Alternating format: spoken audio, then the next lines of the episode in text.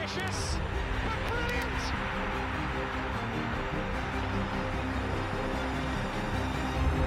I don't believe it. I swear I do not believe it.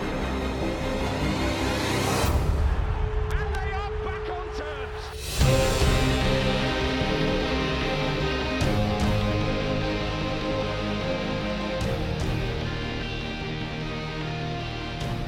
Hello and welcome again to the New York Talk. Almost got the name wrong. We nailed it in the end though. Um, this is the Rotherham United podcast.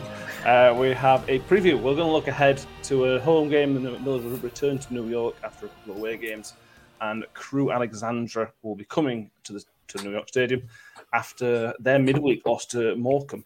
Um, so they're coming in not a great deal of form, but we're going to look at what we can expect from the Millers. There's plenty of topics to cover from the from the past week or so as well, which we're going to cover as well um, sponsorships and Dave Sandy and all of everything, a couple of other things which have uh, come up this week, which do affect us directly in, in certain ways. So that's what we're going to cover. Um, we have Mick with us as always. Hello, Michael. Hello. Uh, Danny is back with us as always. Thank you for joining us, Danny. Hello, always a pleasure. And Ben, live from London. Sorry, Benjamin, live from London, is joining us as well. Hello. Thank you. Thank you all for being here. Um, so yeah, let's get on with the Millers side of things first, shall we? Um, we come off the back of a really, really, really good 2 0 win at the weekend. Um, make it's a different opposition. On paper, it's a much weaker opposition. How much? How how would you change the team? Would you change the team? Would you go bang right straight starting eleven to go again? Fitness depending. Uh, I think there's a couple of issues in there with the back back three. First of all, I mean, Icky Icky didn't play on Saturday because of a, a COVID slash traffic issue, weren't it? It wasn't an injury or anything like that. Um, I think you were isolated and then got caught in traffic and just basically didn't get didn't get to the ground in time. So um, whether Icky comes back in or not, I don't know. That's that's a, that's a difficult one, isn't it? Because I think the back back three, back five um, were played really, really well on Saturday, uh, particularly when you added Wes Harding into the mix there. Um, but as we alluded to in the, uh, the the last podcast, the home form is something we've got to we've got to just get on top of. So I think he's going to want to go all out for this, really. Um, so I, I, I suspect he may end up picking a very similar team to the one that started at Bolton, if not exactly the same. It'd be very harsh, Danny, to drop either Reg or Matter. You're not going to drop Woody because he's had a week's rest. Woody's captain. And Icky, could you could argue, deserves his place to start 11. But based on the last two games, both Mattock and Reg probably deserve their starting place as well. Yeah, and I mean, it's like um, Paul Warne said when I did the press conference with him. If you haven't seen that, it's on our YouTube. Go and watch it. Um, it is very hard to pick a starting eleven with with us just looking at it from last week's performance because he sees everybody in training and, and how they've been getting on. Um, but I think with Icky, if he has had a COVID scare and all right, fair enough, he was out of isolation and missed the bus, as it were, getting to the ground. Um, he, he, will have to step up in training a little bit and try and earn his place back. But Reg has put down the gauntlet for him because he did mm. play very well at Bolton. Like we said in last podcast, he made a couple of mistakes, but someone of that age and experience is going to. But he still played really well. Same with Mattock. He's bless him. He's always got a yellow card in him. We've seen we've seen that every time he's played. Um, but again, he's played really well, and he's playing in a, in a position that suits him more weirdly that's taken him what about three years to find whilst he's been with us. Um, but no, it, it's a very tough decision. But like I say, you can't really drop Woody because he's had his week's rest. He's had his slippers on and his feet up, so he's he's been all right. And I, I reckon he'll start again on Saturday. Mm. Yeah. Uh, we're going to touch on again back to some of Ian Evatt's comments from last week, Ben, um, about physicality. There was a talk again. We, we've, we covered it last episode. We've had a nice email from Steve I want to thank his emails us in because we talked about it and we, we, we get every time the comment comes from almost every single manager. What's his face? Lincoln said it on the game before as well about our physicality.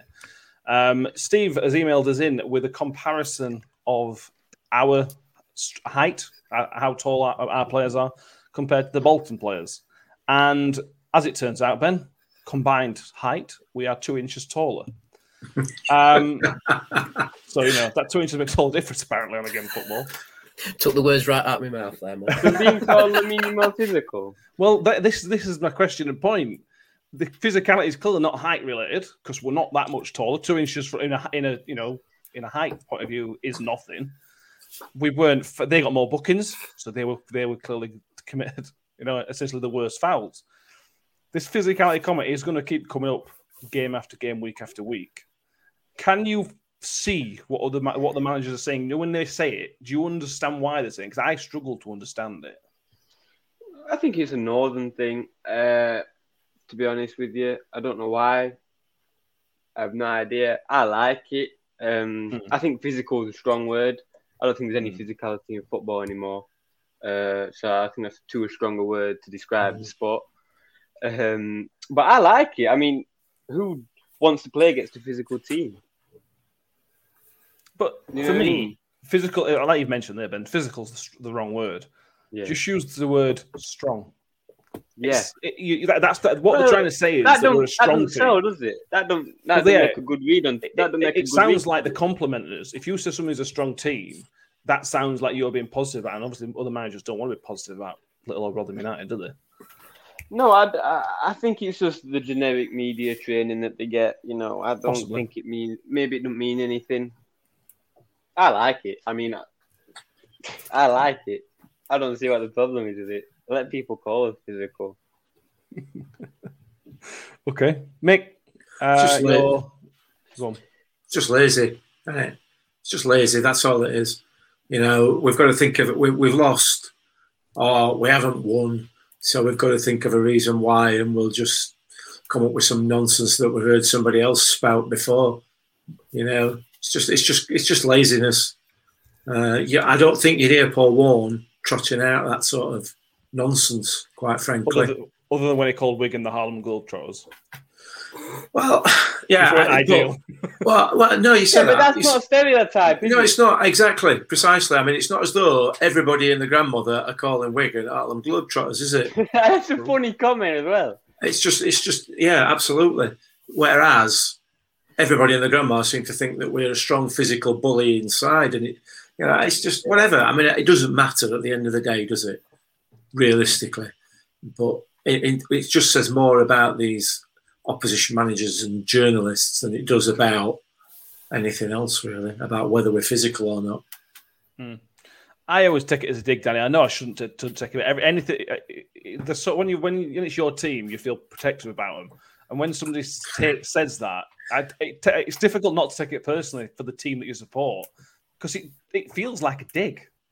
Yeah, and, and I think with some managers it is meant as a dig, but like Ben says, they've had enough media training to make it sound like it's not, and like it's a bit of a what's the word um, ambiguous comment where they can't really tell which way it's going to swing. I mean, the guy who normally commentates for us when we're on Sky, he still thinks with a long ball four uh, four five one team. Yeah. They're like, Yeah. oh, just play it to Michael Smith, and there, there you go, that's their game. Um, but I think because this season we have switched it up a little bit, like we're not just a, a three-five-two all-out attack team. We do have the ability to sit back and defend, like we did at Bolton. Um, even with what Paul Warne said, he says we don't normally sit back, but we did it really well against Bolton, and I think it confuses a few managers, so they can't really pin us down with one way of playing. So they just go, "Oh, they're just a physical team. That's why we lost." You know, it, it's like a cop out by saying, "Oh, they were better than us," but you can't really say that because then you get in trouble with your chairman. So it's like, "Oh, they were a physical team. They they outmuscled us." You know. Yeah. So I, I think it's more that way inclined. Yeah, possibly. It is, it, we're, a difficult team to play against. We all know we're a difficult team to play against for a number of different reasons. Um, and for us, that's a good way. We- We've got, like Danny mentioned, we've got two or three different ways of doing teams over. Um, anyway, moving back on to more what we'll expect on Saturday. Ben, Smithy and Grigg started up top last Saturday. Freddie looks like he will be back in contention, although uh, there's still question marks how fully fit he is. And obviously, Kayode is an option. Um, What's wrong but, with him, Ooh, Freddie. Freddie? Yeah. I think it was a foot injury. Yeah, it's, it's something to do with uh, fluid build-up in his tendons on the top of his foot. You gonna have a dig about him about that, Ben? Or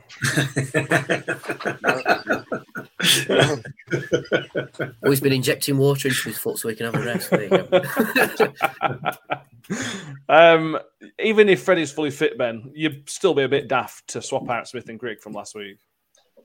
Yeah, I mean, why are we even talking about Freddie? I think Grigg doesn't lose his starting job.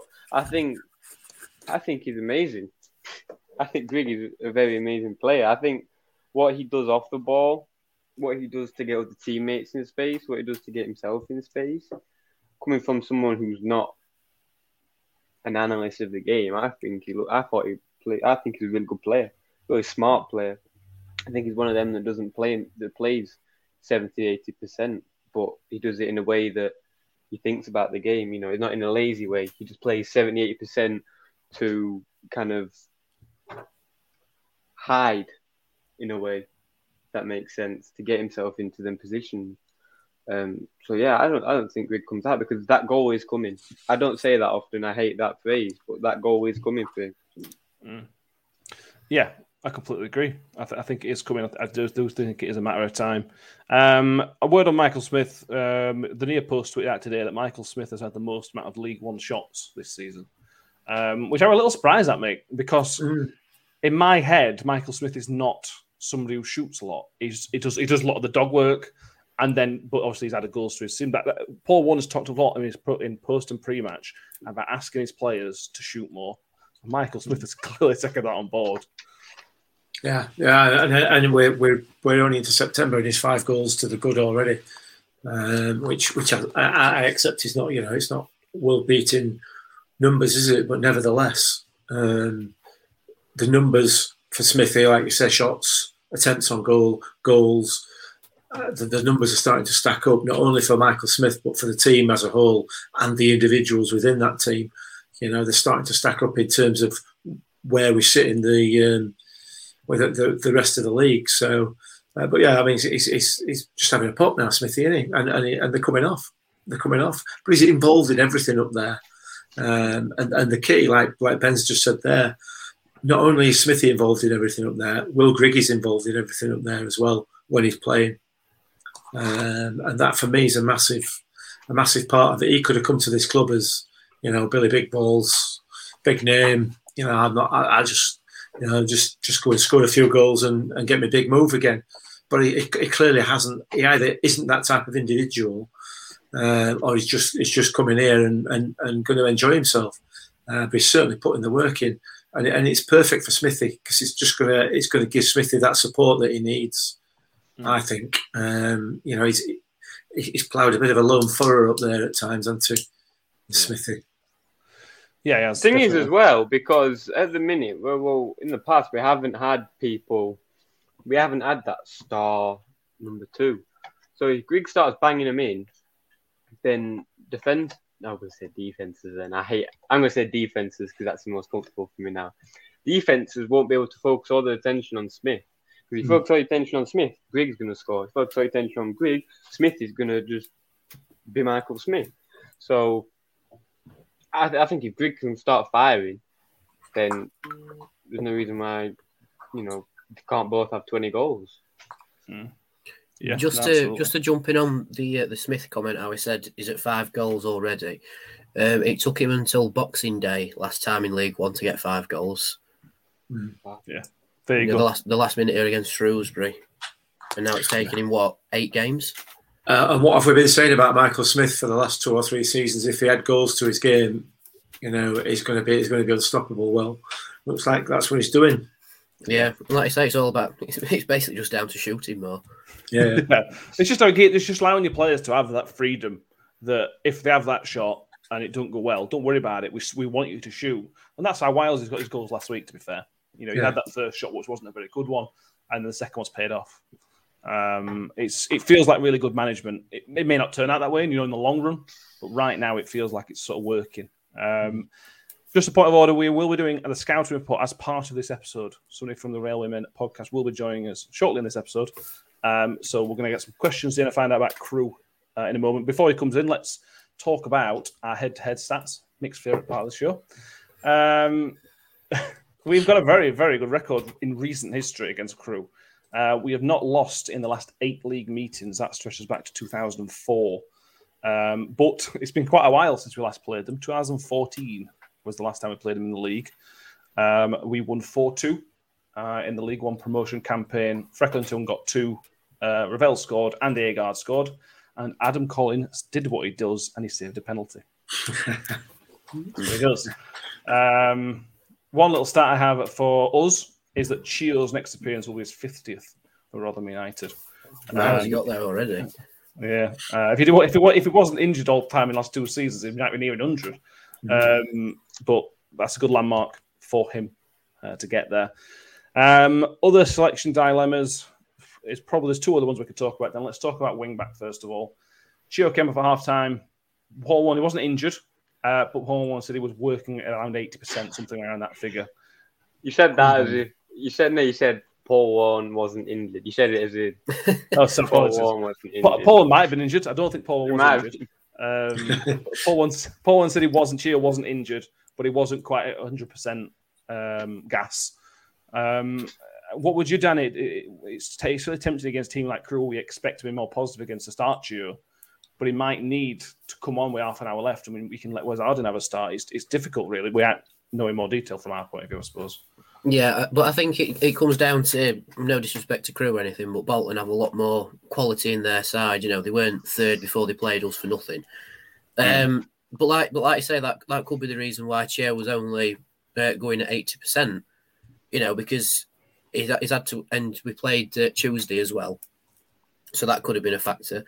Um, but I think with Chio, I think it was the right decision to take him off when one did because it allowed Harding to come in and sit that ever so slightly bit deeper, and it it, it didn't necessarily nullify Bolton, but it did enough to keep Hmm. to keep the the lock on the door, if you like. Um, but no, I think on Saturday we should start Chio, you know, in, injury willing. Um, just just because I think he'll just dominate that right hand side like he normally does. The only downside is we haven't got Mickel Miller back after his suspension because he's injured. It's only a, a minor niggle from what I've read, so he should be back for Tuesday. Um, but that then allows maybe uh, Boller to come in and have another solid game, or potentially Shane Ferguson to come back in and, and try and put his cap on his place. But I, I think if you if you start off Benny on Saturday, he will do what he does, run his ass off, and uh, create a lot of chances for us. Which, granted, we've got the history on our side against Crewe, but that's not necessarily a good thing because Yeah. look at Fle- look at Fleetwood, you know. True.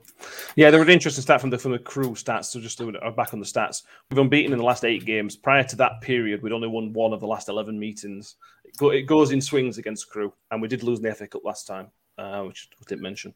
So history sometimes is funny. Mick, you're going to make a fun of my maths and my history, or are you going to make a serious point? No, just about. No, I'm not bothered about that. I'm not bothered about what, what's happening past. Um, just talking about, just thinking about that uh, substitution of Chio on uh, on Saturday. I think it par- partially was tactical, obviously, to shore up the defence, and I, I, I just wonder whether one of the reasons why Chio wasn't operating at 100 percent was because he he got half a mind on his defensive duties, bearing in mind the strength that Bolton have got down that down their left side. Um, he, obviously had a, a part to play defensively, which didn't allow him to commit fully to his, you know, to his offensive um, duties, if you like.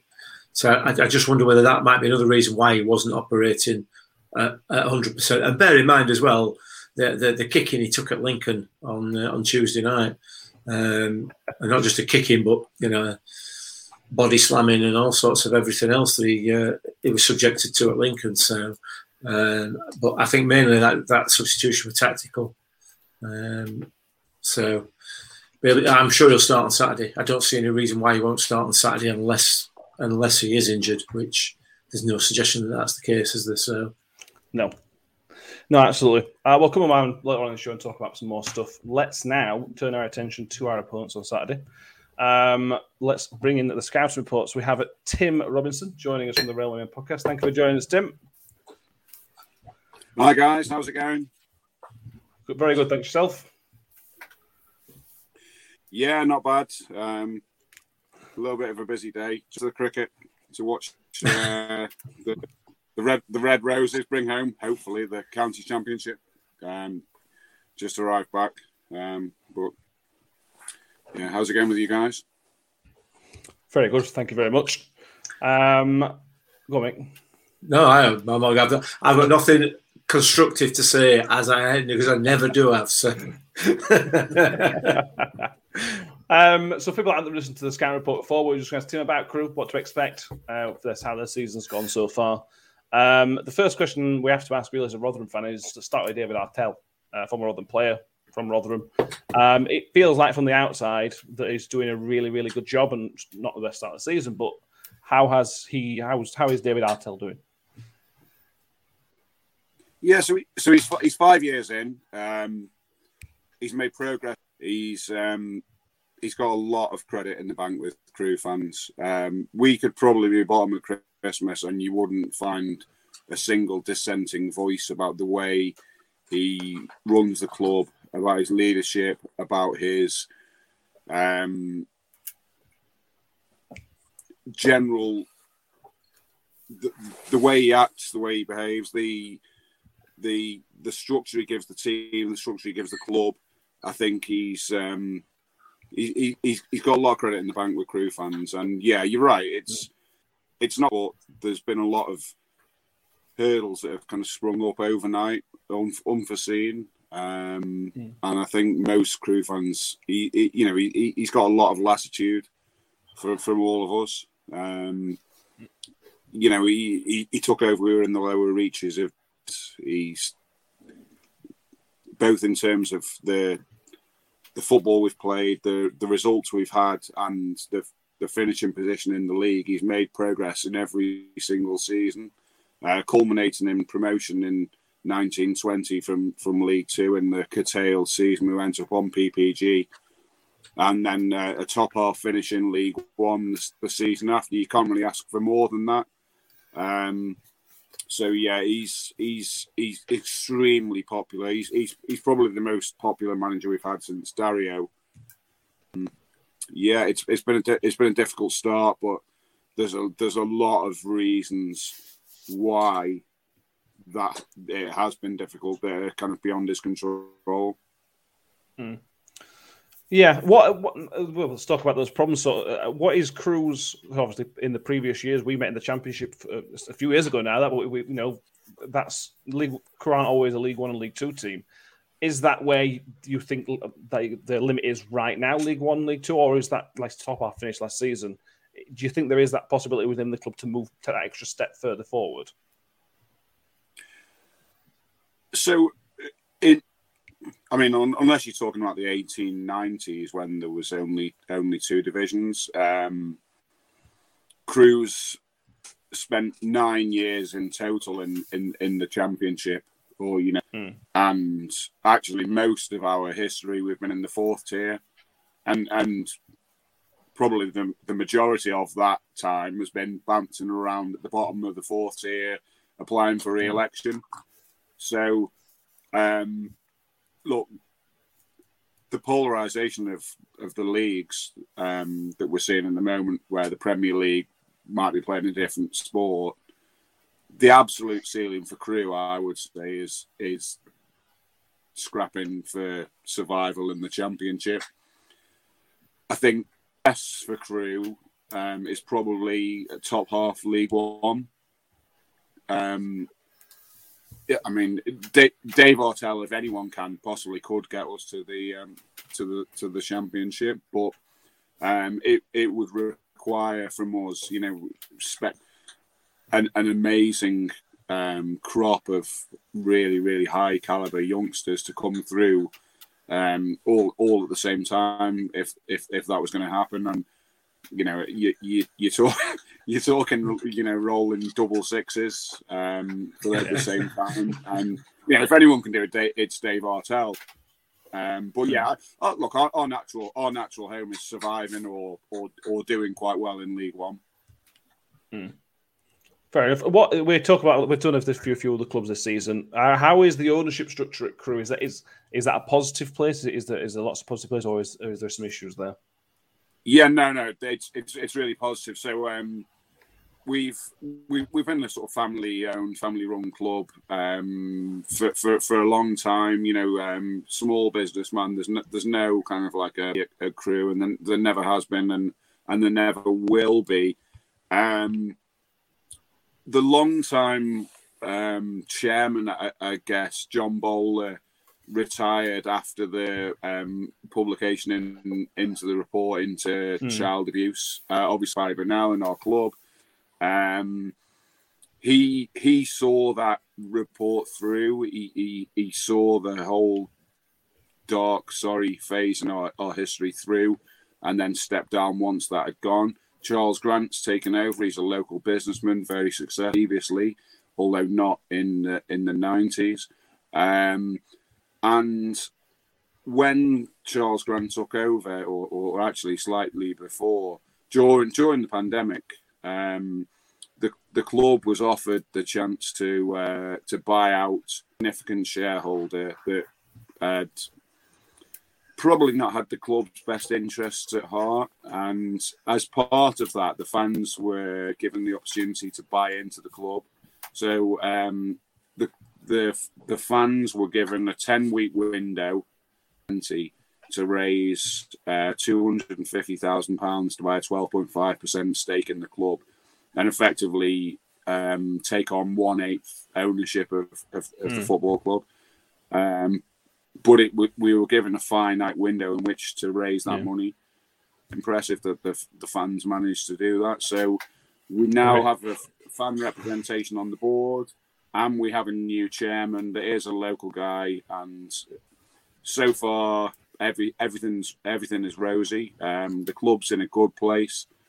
I don't think you would have uh, from any Crewe fan around um, the the leadership of the club, either from the um, the the uh, the owner, stroke chairman Charles Grant, or from from David Artell. We're all kind of singing off the off the same hymn sheet, which is the last couple of years um, in football and, and and in general society is, is is kind of a nice place to be, and it means that when you do have challenges like we've experienced at the start of this season, um, it means that because we're all pulling in the same direction, it makes them all a little bit easier to deal with. Yeah. Oh, yeah, Uh, it's good to hear. We like to hear when there's there's lots of bad stories at the minute, as well documented with bad ownership and issues. It's good to hear that there is a good ownership around in football. Uh, Yeah, Lincoln 100%. fan last week and a few other clubs. Well, It's good to see there are good, good people in football. Well, we're a club that's been through the mill, um, you Mm. know, in, in, in more ways than one. So it's it's just nice to sort of finally be in a place where, you know, we feel like we're on an even keel, and we feel like we're all right. We, we may not ever, you know, achieve the things that we want. We're going to do it together, and at least we're going to do it, you know, um, without someone, you know, pulling pulling the floor from underneath us. Yeah. Hundred percent. Uh, let's talk about this season. Uh, was it five points so far? So far, um, actually, the top half finished last season. So maybe we, we, were you coming into the season? What was the expectation? Was it a similar sort of thing, or was it really like this is a tough league this year? We all know how tough this league is this year. Um, what we what the preseason expectations?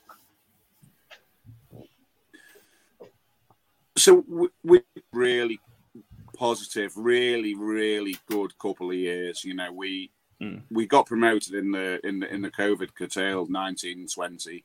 We were actually top when the, the season finished, but um, Swindon had played a game less, so they actually won the league. On P- I genuinely think we'd have won the league that season. We were we were absolutely flying. We had a great season the following year in League One. Um, the other three teams that came up all struggled for um, to survive in, in the division. Two of them went down. We finished in the top half. So that that for us was you know about what we expected. We there were times when we thought we might kick on for the playoffs, but it was on the whole a positive season.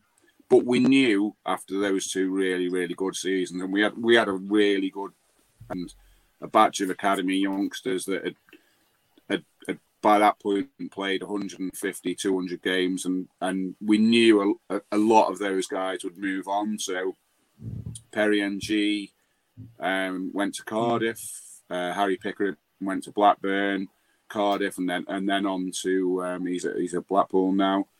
Um, Omar Beckles was uh, was not an academy kid, but he was excellent in the first half of our, our first season in League One, and he moved to Leyton Orient. He wanted to move back down to London, so core of an excellent team, and it was all about how we'd rebuild really, and, and which players we bring in to replace the players that we knew would be leaving.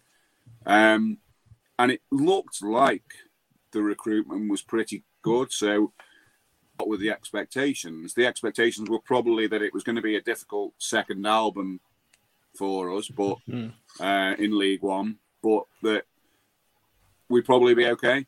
Um, and then just a whole heap of um, sprung up out of nowhere just on the eve of the season that really kicked us in the um, in the stomach, and um, Hmm. that that really made life difficult and and kind of. So I, I, my expectations personally were top half. You know, again, everything that went on just on the eve of the season, it made it made those expectations. You you know, you, immediately you were thinking we're never going to achieve what we thought we were. What were those issues? You know, the issues at the start of the season. Were it just was it injuries and things like that, or what? What was the problems that? not so much injury. So um, two two of the signings that we made, um, Tommy Hoban, who played a full season for Aberdeen in their fourth place finish in the SPL last season, um, came in as a um, very highly physically dominant centre half that we needed, and then Mm. retired without playing a game to become a financial advisor on the eve of the season. Um, Okay. Wow.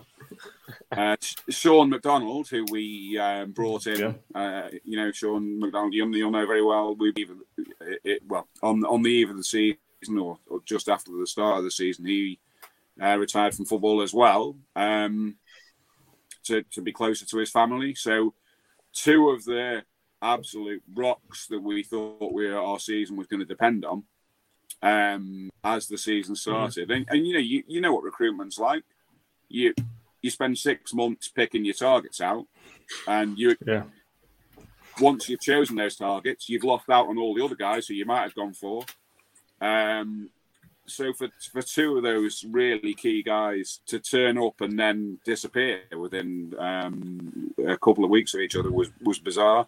But then as as well as that, we had uh, COVID and also norovirus outbreaks after the season started, which meant a couple of times we weren't able to field even um, five substitutes. As well as that, one of our star players from the academy, Tommy Lowery, has been advised by his agent not to sign a new contract because the agent wants there to be a release clause within that contract that would be tantamount to, um, and because of that, um, the manager's decided that he, he will be permanently until the, the contract negotiation is sorted, uh, unavailable for selection.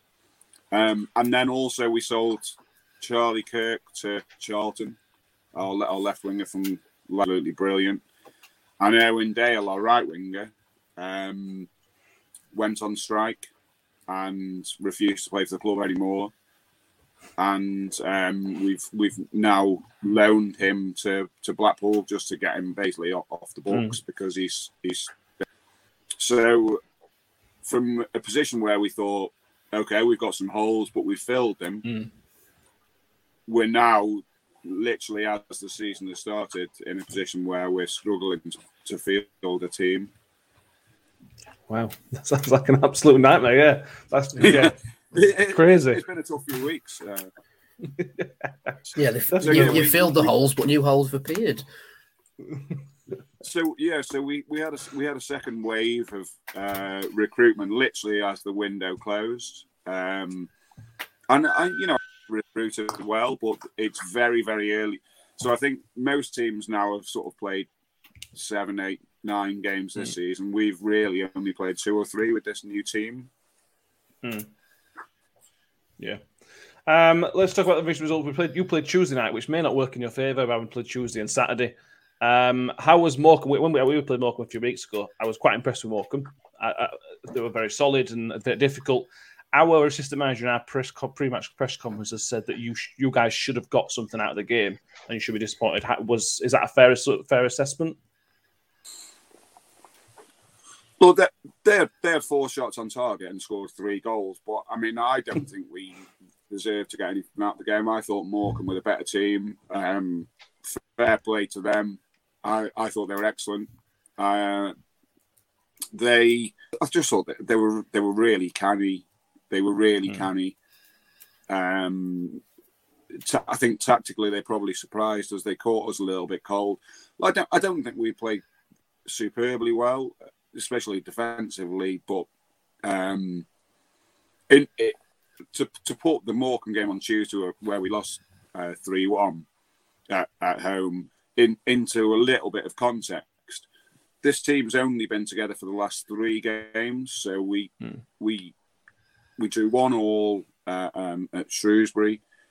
We beat nil uh, at the weekend, and then we came into the Morecambe game, you know, really confident on the back of those two decent results. Um, and then, yeah, that, it, it, it was a game where it, it could have gone either way, but um, you know, fair fair play to him.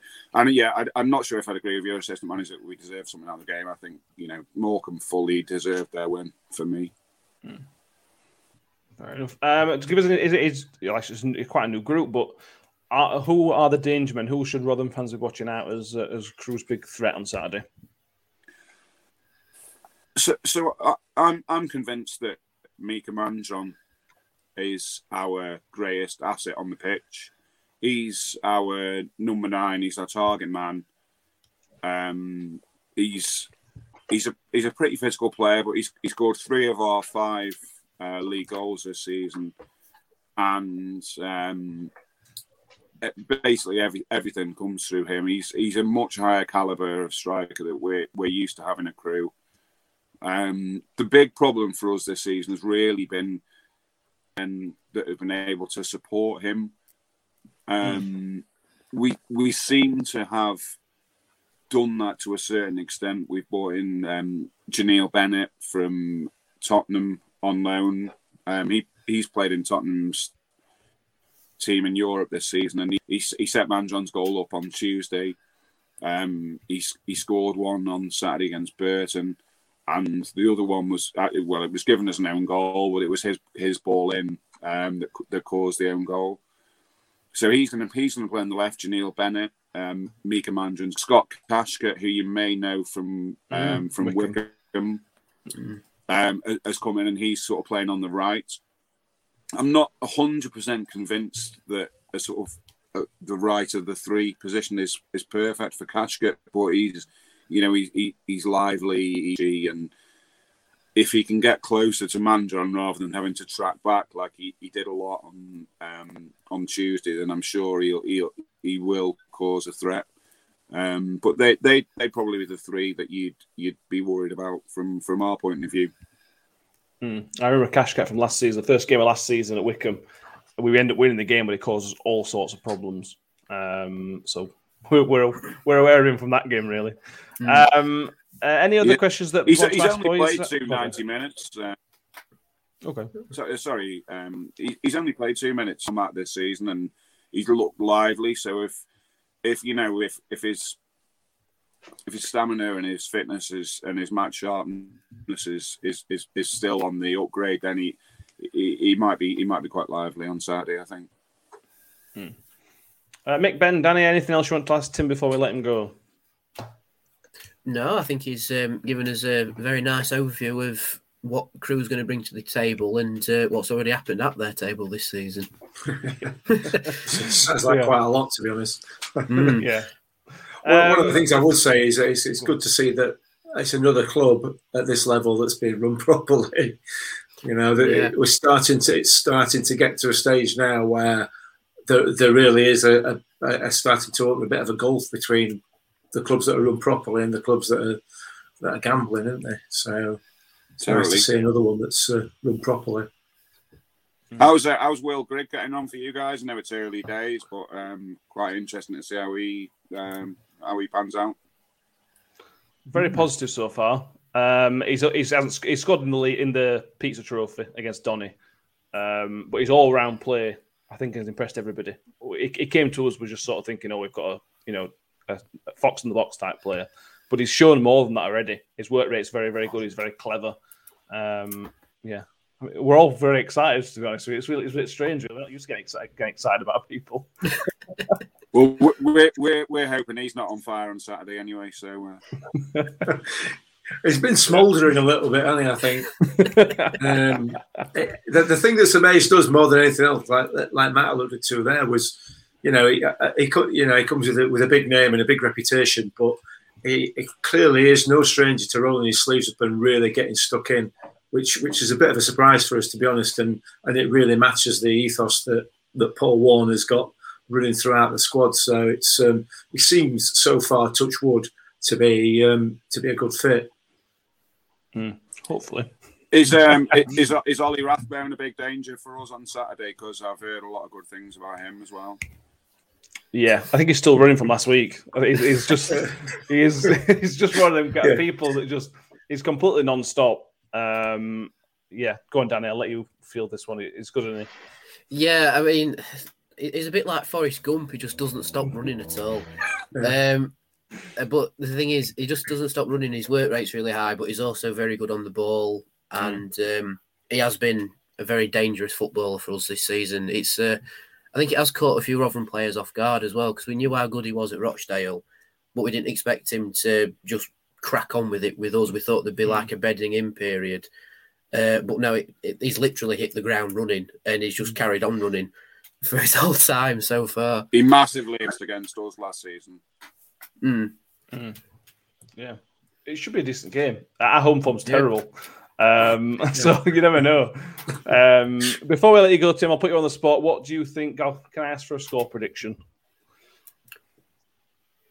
So, when I did my um, one to twenty fours for League One last hmm. season, mm. you you guys were top, and that I I just thought, you know, Paul Warne's such a smart cookie, and even if you hadn't bought anyone in, I just thought, you, you know, you he knew you out of this division, and you know there was Ipswich and Sunderland and all, but they they had such huge churn that I just thought you could sign no one, and you'd be up there anyway. And I think the the signings of Grigg and and Rathbone and you know a couple others to me they just looked Look, I think we're in a better place than we were three weeks ago, but it's it's impossible for me to um, really see us getting anything out out of this. I think it's it's probably the the, the trickiest away game of the whole season. Um, new ground for me, and I'm really looking forward to it. I think you know I've been to Millmoor a few times. This this will be the first, and I've mm. been to the new place. Um, but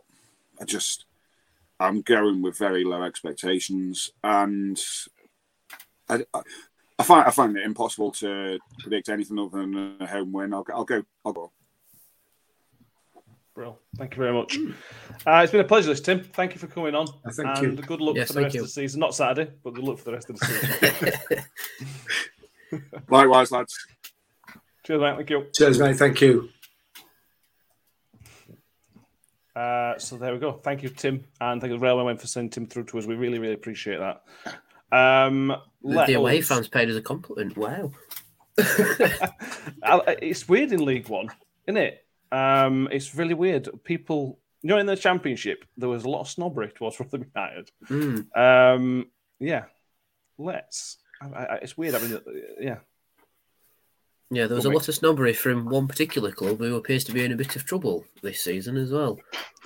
Yes, we will. We're going to come back to Rotherham at the end. Well, we're going to talk about so other topics um, right now because there are topics that affect have affected Rotherham United and will affect Rotherham United. Let's start with the big one: Derby County getting a points deduction for administration and a potential points deduction. So they could end up on minus twenty-one points. Is effectively where we are. Ben's laughing already. You know what? That's um, better than them getting relegated last season. I think we're, we're, we're, going to be quick at this. We want to keep this under an hour, so we are. So we are going to try and you know cover this quickly.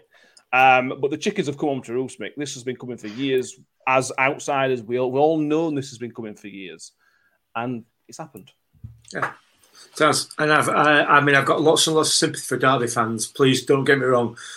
E- everything that I've said in the past about Derby and Mel Morris and the way that Derby County have been run, uh, it's nothing to do with the supporters. I desperately feel sorry for them. You know, their club has been mismanaged uh, over a period of time by a man or a board who have just taken a gamble season after season that they're going to hit the jackpot and they've come up short every time. But they're not the only club, are they? Um, you know, Derby County as a club deserve the punishment that they get and probably more. Derby County's a set of supporters, they do not. But unfortunately, the two are inextricably linked, like we were all those years ago when we got the however many thousands of points dis- taken off as well, or what it felt like. You know, it, you know, the club is the club, so um, Mm. and the fans are the club. So you know, you're gonna have to take your punishment. Um, yeah, I mean, it's good. I, I'm glad that this has happened because it's going to hi- it's highlighting the problem that, that particularly is prevalent in the championship, but also in this division as well. A la Sunderland and Ipswich and Wigan and Bolton and, and all these other clubs as well. So you know, we talked about it earlier on, uh, 10, 10 minutes ago with, with Tim and, and how Crewe Alexandra are a, a decent, uh, a well-run club. Is that Um, Is that, that beeping? no, Is that my me? watch. Yeah, yeah, yeah. Oh, It's my watch that keeps pinging for some reason. So, Yeah. Keep expecting a train to arrive at a, tra- a Yeah. station or something. You um, might turn it off, mate. yeah, no problem. Have- have So, um, so yeah, so like you said, chickens are coming home to roost, aren't they? Um, and I, I've talked many times, particularly when we were in the championship, about Reading and the issues at Reading and the 200 odd percent of their income spent on wages. It looks like they're going to be going into administration as well. And yeah, Yeah, but So will f- we though? Did, that, did, did if I had a pound for every time someone said they didn't win They- they- they're getting nine points, I'd be able to. I'd be able to pay their debt off. They're, Wow. they're, yeah, they're not going out of administration yet, but they are getting nine points for for breaking Oh. uh, profit and sustainability. Uh, rumored, it's, it's it's it's the same nine points Derby are going to get. So they've got Um, EFL have gone from not giving any point deduction to just giving them out for coming Yeah, late. they, to- they've they've turned into Oprah, haven't they? You get a point deduction, and you get a point deduction. yeah, it's, it's, it's good you- to see they're taking it seriously for once, though. This is what it needs. This is what Yeah. it needs. yeah, Punish them. but cl- clubs are still going to continue to gamble while ever, Well, while ever that But- big but- pot. but now they know uh, what the consequences are. Now they know. Well, I- yeah, well, uh, hopefully, hopefully, but you know, the a point that uh, I'm not sure who it was who made the point. I read it on Twitter. I don't know whether Andy Holt or whether it, the, uh, from Accrington or whether it was Kieran Maguire from the Price of Football. Uh, you know, Mel Morris has taken a 60 million pound gamble one season to get up for the for the prize of 200 million. It didn't work, so he spent another 60 million the following season. That didn't work. He's only spent 120 million. If he gets up in the third season where he spent 60 million, he's still going to get 200 million for going up. You know, that that that gamble three or four times, once out of three or four times, you're going to get lucky. Yeah. It Well, clearly it didn't have. work. Yeah. Yeah, well, Villa, Um, Villa are up there, aren't they? And, and other clubs like that. So, so you, it's possibly not a problem necessarily with, um, or not just a problem with management, but also with the, the rewards that are on offer and the inequity of Mm-hmm. how that to that money's distributed. Yeah. It Let's all- talk I about think how it it. all comes down to on, greed, really, doesn't it? You're probably right. doesn't? Yeah. Um, let's see how let's talk about how it, how it could have affected Rotherham United. Now, I don't subscribe to this, but Wycombe are effectively looking at taking legal action because they feel like if Derby Derby should have got this point deduction last season, so part of it last season, they should have got a point deduction last season. Uh, Mel Morris has essentially said that if they didn't do something which caused them to go administration, they would have got a point deduction last season. Uh, Wycombe is saying that they would have stayed up. Now, I know that's what the table says, Danny, but there would have been so many ifs and buts and, and how you know it would it's like predicting the web that a spider's going to spin it would have been impossible to say oh Wycombe would have definitely stayed up And and I mean, Wycombe say they're going to put legal put legal documents on it. Like you can understand sort of where they're coming from. Like, oh, we could have stayed in the championship if you would have followed the rules.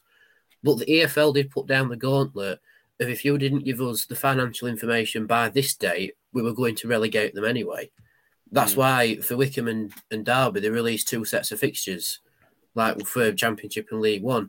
Derby got, by some miracle, their financial papers from three years running into the EFL on the deadline. So the EFL didn't have a leg to stand on. So the table is as it is. All right, fair enough. If Derby did get the points deduction last season, then yeah, Wycombe would have stayed up. Fair enough. Uh, they would have stayed up from two clubs having points deductions, mind, but they would they would have stayed up. But at the same time, the EFL had no legal binding to put that points deduction on Derby last season because they didn't have the evidence. So they've had they've given them the deadline, they've met it, and they've gone right. So you did do it. So they've done the next best thing, which is to put it on this season. And if Wycombe are good enough, they'll go back up this season and then get to laugh at Derby, who will probably come down this season. But they're not good Definitely. enough. They're not Well- good enough. well, they never have been point. good enough. They weren't good enough for Well, last like, season. like, I- why like, they I, went like I say, if, if they're good enough, they'll go back up to the championship. If they're not good enough, then they'll be playing Derby next season. This is why. This- This, is why this it is, annoys uh, me because oh, I feel like this. If you wanted to stay up, you shouldn't have finished in the relegation zone. like, uh, is it me? But what is it they're saying that knows the is- rules of football. Is it just me? I think Mel. I think Mel Morris effectively effectively said this, admitted this. If they would have submitted their accounts on time, they would have got a points deduction because their their accounts didn't match up. So what they did is they didn't submit their accounts and they waited and submitted them as late as possible, which meant they didn't get a points deduction. If they had done it on time, they would have got points from last I- I season. So that's, that's where the argument comes Uh, from. the point dedu- the point deduction don't even come into the equation for me. If you wanted to stay up, you should have finished out of the relegation zone because you weren't good enough. And you're not good enough to become go a back up. So this is why you're doing it now. Why do you think we are going are? to hire Why, no. Why do you think we aren't taking um Um, yeah, yeah, Because I mean, without, 'cause without the you points got- deduction, we wouldn't have stayed up. That's why. Uh, is, we, it, we would have still been sat where we were. oh, is there not is there not a sweet a certain amount of sweet irony in the fact that Wycombe got relegated on the basis of Derby wasting time? I mean, that's just so sweet. yeah, that You know what I mean? Yeah, yeah. that is fair. Yeah. For me, that's fully deserved. You know, what I mean, a after, of after irony, Wycombe's yeah. performance last season, I, I mean, yeah, you deserve it. Don't bother, don't bother having any sort of uh, legal action because you're going to fail. Mind you, they'll not take it until December, will they? Because they'll be still be still be trying to find ball. Anyway, moving on. I've Um, got any way one of more- fancy on this season because I can upset them and all if you want. I'm sure you are if you're listening. Um, one more line that's not directly Rotherham United related, but is potentially going to be Rotherham United related. Um, the betting sponsorship uh, rules. Now, the government are talking about this hasn't been confirmed. The government are talking about banning um, betting companies from being shirt sponsors of, of football clubs. Certainly, the Premier League. I assume it's going to fit in below. Rotherham United are not sponsored by that, as you can see by this one. This one.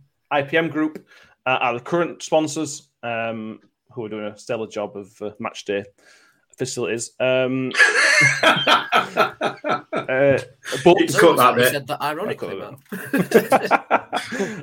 um, but the EFL is sponsored by Sky Bet. Um, there are other clubs in the Championship and League One. We, I think in the Championship we were about four or five clubs that weren't sponsored by betting companies. I think it's tough. It's, it's, it's a good step, Mick. It's a good step that they are not that they are not promoting betting companies because most of these betting companies are just fronts anyway. They're not. they are just essentially fake companies. Um, there's a gambling problem in football where people are effectively told to gamble, and it's caused a lot of problems. People's personal lives, a lot of people's personal lives, It's- have been affected just by this, football. it's- a gambling Yeah, well, problem exactly. in, work, in life. Yeah, and it's good that football are taking these steps, and it is early days, and there are more questions to be asked. But it's a good step in the right direction that these steps are being taken. It's a shame the government have to do it, and that the football can't solve this problem itself. But it's a good step anyway. Uh, yeah, yeah, it is. I think for me, uh, the cynic in me just says it's more of a PR exercise for for the for the EFL because you know there's a bandwagon that's rolling past the EFL headquarters and they're going to jump on it. Um, But How have that's- you managed to turn that Well, into a negative? It's a good but- thing. no, I'm it's not, like someone donating money to charity and you saying, "Oh, they're jumping on the bandwagon." Uh, I just, Like- I just, I just feel that they've got bigger fish to fry. Uh, but it's something that they can use as a, as a smokescreen for inactivity, and doing other in other things. Um, that these sorts of issues, and I'm not listen, I'm not belittling the issue in any way, at not at all, because it is an issue for a lot of people. Um, you know, but so is going out every Saturday and getting absolutely hammered off your face. But we don't talk about whether we're going to, you know, about drink and everything else. Which, but but anyway, that's by that's that's by the by. Um, I, I don't know. I, I, yeah, it's a good thing. It definitely is a good thing, but it's going to remove some cash out of the, out of the uh, out of, out of football. Um, it's going to remove cash out of clubs. It needs because it's getting out of hand. In my opinion. Well, it's about the dis- about it's it. about- you seen the it's about the distribution of the cash within the game rather than rather than anything else. But, but yeah, listen, it is a good thing. It is a good thing. But I, I am cynical. I am cynical as to the motives behind it from the, from an EFL point of view, and whether they are going to release Sky Bet. I doubt that very much. Well, I seem to recall, and I may be wrong, Sky Bet tried to get out of this contract a couple of years ago with the EFL. I can't remember what it. Some, somebody may be listening and, and maybe correct. I think two or three years ago, there was Sky Bet wanted to get out of the EFL contract if they could find if the EFL could find a replacement, and they couldn't find a replacement for the equivalent money. But that's, that's not a surprise with Sky Bet, is it? Because they ain't got any customers. Because every time somebody wins with them, they ban them. So yeah. Um, but but but then, but then but then this is the problem you talk about wealth in football. If there's nobody else to pay the money that Sky Bet are willing to pay, then the EFL are going to be out of pocket. Then and Rick Parry won't have that, will he? well, Rick- well, exactly. But it, so it's it's a really good thing they're doing it, Danny. But there are going to be to look at the other side of things, which are, are less important in people's lives. I accept. There are is- this is going to bring, potentially bring up issues for finances. It might just knock off a few sponsored Premier League, but that means they've got to find new sponsors and would have maybe gone to Championship and they and so on and so on. It, it is going to potentially cause problems. Yeah, I, I- I think if, if this does become law and you and you can't have betting companies sponsoring your front of shirts, there'll be some clause very quietly uh, put into it that says you can still have a betting company until the end of their current deal. So if Yeah. Birmingham and Coventry, contract. yeah, yeah. so if Birmingham and Coventry have still got what is it, Boyle Sports who sponsor them or something, if they've still got four years left on their deal, they can still have it for four years. Whilst if you're at end of your deal, then tough luck, you're gonna have to be, be sponsored by Cheerios or something. Um, but I think finding a sponsor for the for the football league won't be that much of an issue. It, I think it does come to the cash cow of who was wanting to pay the most money. Mm. Oh, you're not paying as much as Sky. Oh, we're not going to have you. But you, you know, the EFL have the capability to find a new sponsor. They'll probably make it the Tesla Football League or something. You know, can, you imagine, can you imagine that Elon Elon Musk Championship or something? But, but, but for me, for me, it comes down to what happened with smoking ads back in the seventies and eighties. They used to be everywhere at football grounds, and used to be people walking around selling them on like little trays, like get your box of fags and everything. That got clamped down on, and it I remember that. disappeared. And that that was a brilliant thing. And you could say that gambling is as harmful to your wallet as smoking is to your lungs. Mm. And it's just natural progression of they'll find something else. It's like people will still be sponsored by finance companies.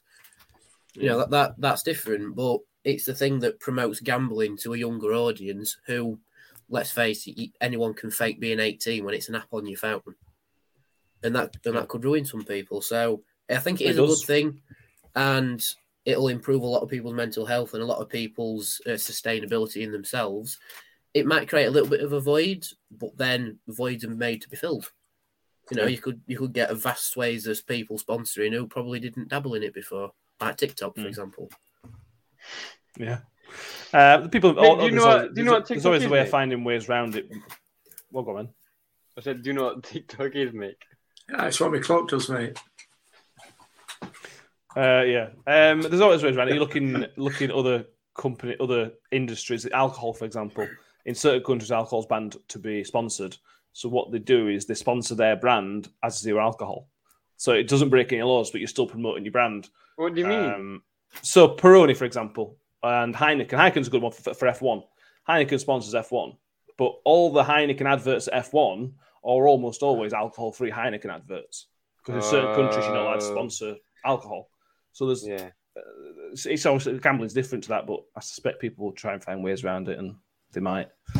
Um, but it's a step. It's a positive step in the right direction, um, which we all support. Ben, I assume you support it as well. Yeah, yeah.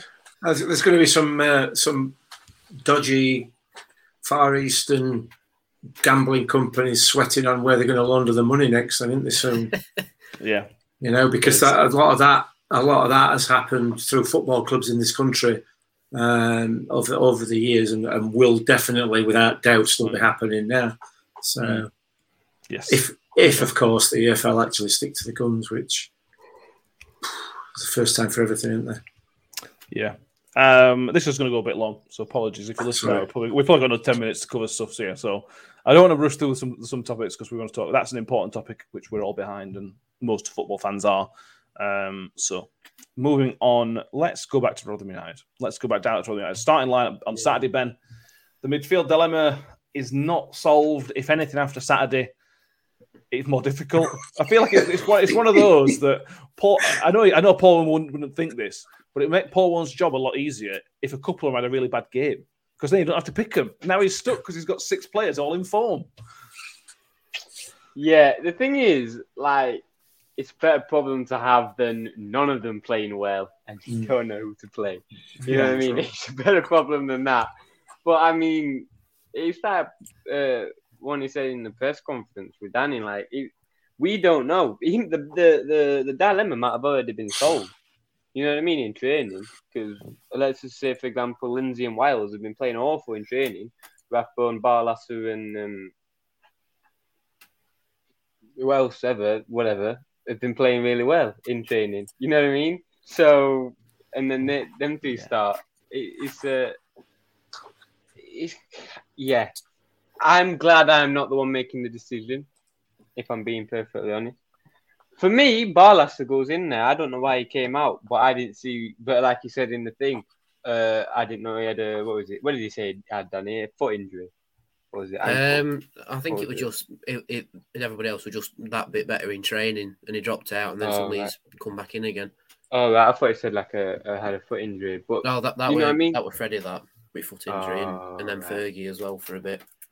So yeah, for me, Barlaser goes in with if if if we're picking it where just on paper, not taking training into account, which is not a very good thing to do, but like you know what I'm saying, Wiles, Rathbone, and uh, Lin uh, Barlaser. Hmm. Um, because I feel like Lindsay and Rathbone not do the same thing, but like that's a lot of energy. And I think having one of them to come off the bench is a really helpful thing because it's just they're just balls of energy, both of them. You can also have too much of the same thing. If you have those, uh, it's not always. There are games where you're going to want just two balls of energy on pitch. Well, yeah, Um, D- Derby games, for example. yeah, Mm. And uh, yeah, yeah, yeah. I agree. Um, Barley's uh, Mick Barley has got to start. Got to start. You can't drop him. Can't drop him, can you? You Just just you can't. any of those three? No. Okay. No, I'm not changing that. You can't change that. Why would you?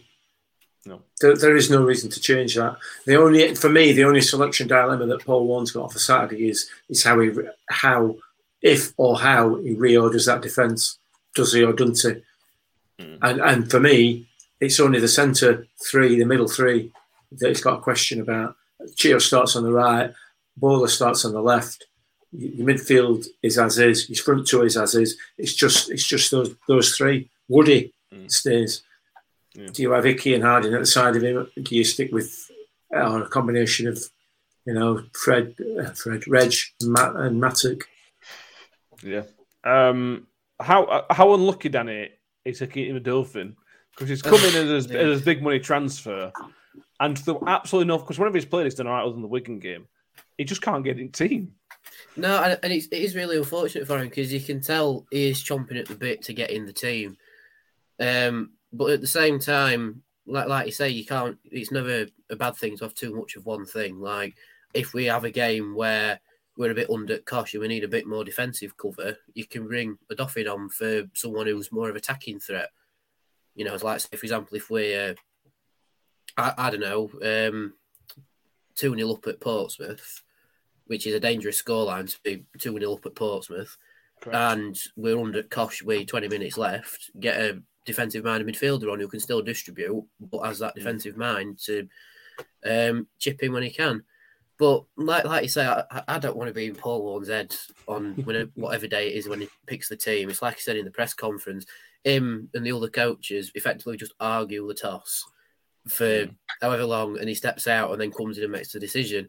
I mean, I don't want to disagree with him, but I reckon it's just throw things at a dartboard, and if you hit a double, it's such and such starting.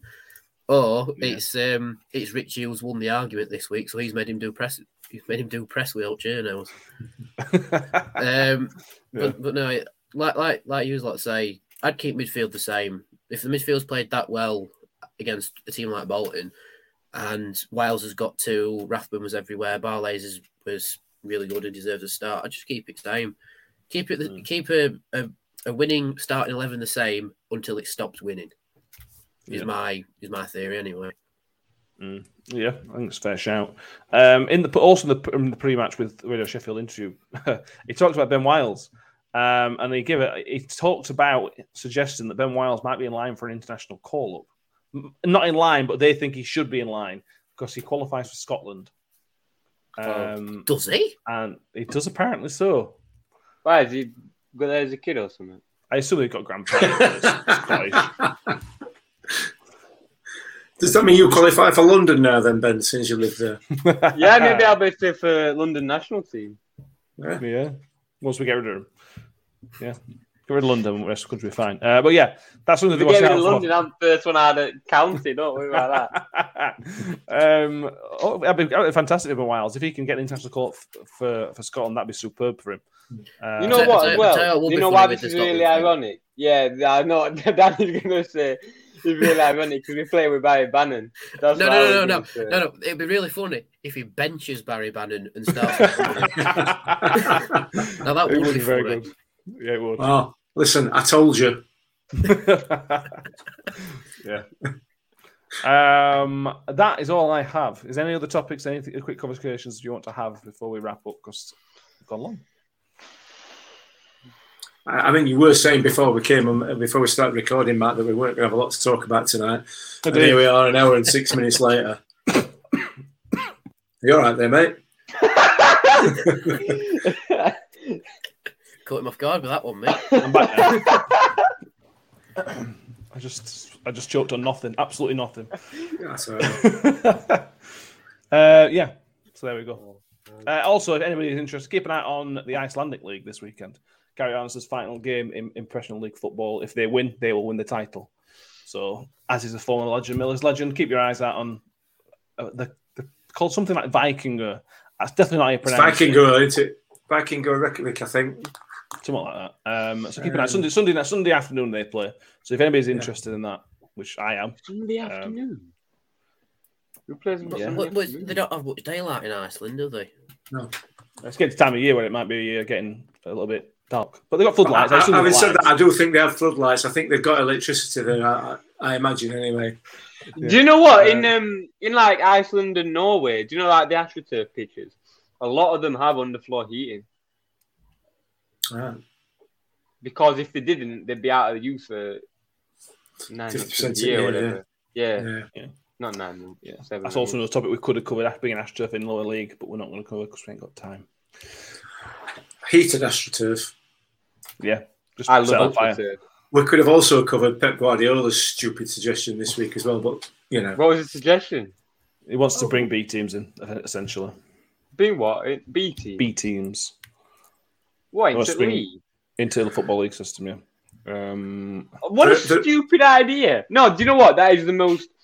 That is the most um, big club Sorry. rich guy idea in my. If, you know, um, if if you want to know, probably the vast majority of football supporters' response to that, if you go onto Twitter and look at Ian Bradder's account, he um, he gives a perfect response to it. I'm not going to tell you what it is, but it made me laugh out loud, and it, and it fits perfectly. So uh, just go search for Ian and Ian's tweet in response to Pep's suggestion.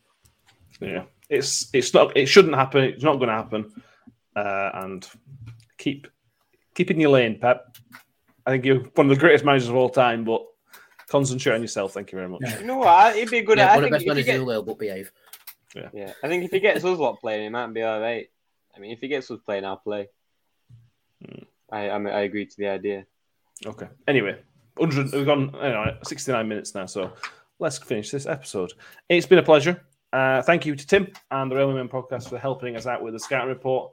Uh, it's the first time we've done it as part of the episode. We'll see how see how that's gone down, and we may do it separately, we may do it together. We shall see going forward.